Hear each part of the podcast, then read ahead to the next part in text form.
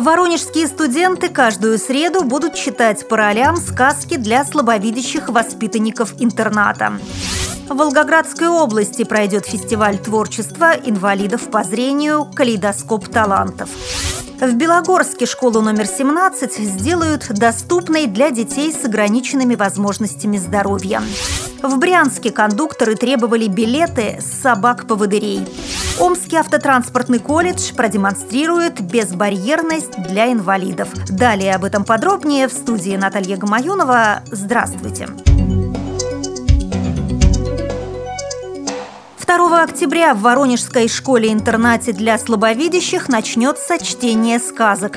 Команда из шести студентов, аспиранта и преподавателя ВГУ каждую среду по одному академическому часу будет по ролям читать сказки дядюшки Римуса. Эту традицию начали выпускники факультета журналистики ВГУ вместе с актерами камерного театра, а потом передали ее нынешним студентам. Заведующая кафедрой телевидения и радиовещания факультета журналистики ВГУ Алла Шестерна организовала из пятерых добровольцев команду чтецов.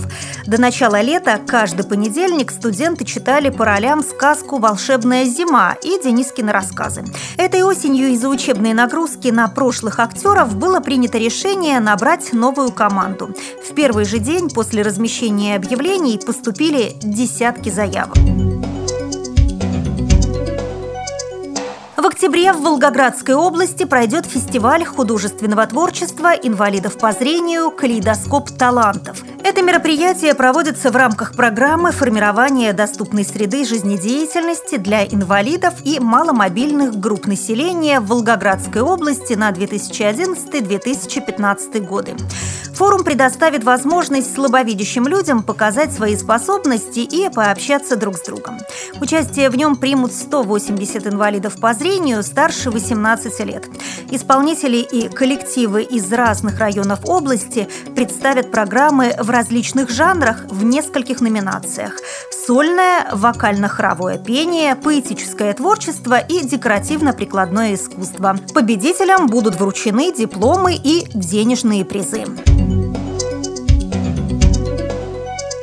В Белогорске школу номер 17 сделают доступной для детей с ограниченными возможностями здоровья.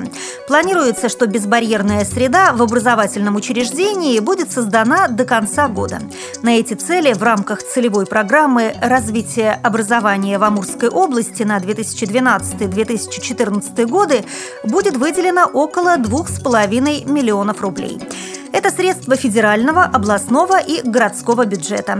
Предполагается, что школу оснастят пандусом, проведут ремонт покрытия пола первого этажа, оборудуют туалетную комнату и многое другое. Кроме того, создание безбарьерной среды предполагает оборудование кабинета психолога для медико-психологического сопровождения ребят. В Брянске кондукторы требовали билеты с собак-поводырей. Незаконные действия работников троллейбусного управления пресекла прокуратура. Права инвалидов по зрению прокуратура защитила после многочисленных обращений. Согласно закону о социальной защите инвалидов в Российской Федерации, плата за использование инвалидами технических средств реабилитации законом не предусмотрена. По результатам проверки прокуратура объявила предостережение о недопустимости нарушения законодательства. В Брянском троллейбусном управлении уже провели разъяснительную беседу с кондукторами. В Омске должно появиться первое здание с безбарьерной средой для людей с ограниченными возможностями. Им станет Омский автотранспортный колледж. На его переоборудование облправительство выделяет 4 миллиона рублей. Лот на выполнение работ в колледже появился на сайте госзакупок. Согласно конкурсной документации, крыльцо здания, а также межэтажные лестницы должны быть оборудованы автоматическим подъемником, а стены и двери снабжены таксиметром тактильными указателями для слепых.